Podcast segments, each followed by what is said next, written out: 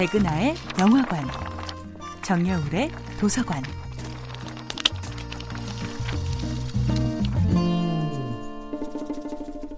안녕하세요. 여러분과 아름답고 풍요로운 책 이야기를 나누고 있는 작가 정여울입니다. 이번 주에 만나보고 있는 작품은 제인 오스틴의 오만과 편견입니다. 처음에 다하 씨는 엘리자베스를 예쁘다고 생각하지 않지요. 무도회에서 처음 보았을 때 아무런 느낌이 없었고 두 번째 보았을 때는 흠을 찾겠다는 생각뿐이었습니다. 마침내 엘리자베스의 얼굴에 예쁜 데가 거의 없다는 결론을 내리고 주위 사람들에게도 그렇게 말했지요. 그런데 바로 그때 다하 씨는 새로운 사실을 발견합니다. 엘리자베스의 검은 눈동자에 어린 아름다운 표정으로 인해 그녀의 얼굴이 무척 지적으로 보인다는 사실이었죠. 이와 같은 굴욕적인 발견들이 계속해서 이어집니다.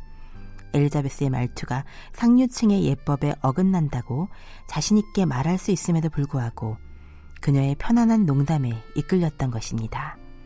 엘리자베스는 꿈에도 몰랐습니다.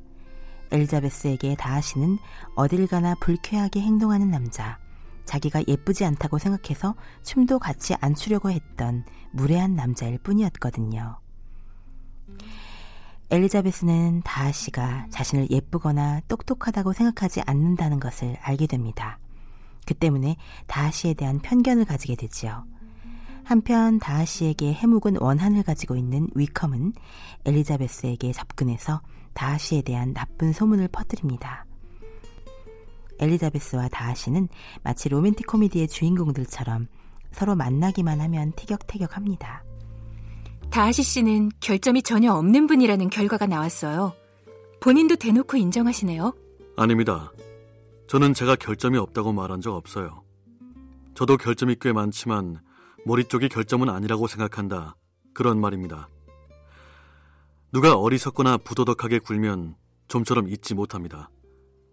누군가로 인해 기분이 상했던 일도 잘 잊지 못하고요. 마음의 앙금을 털어버리려고 해도 잘 안 될 때가 많습니다.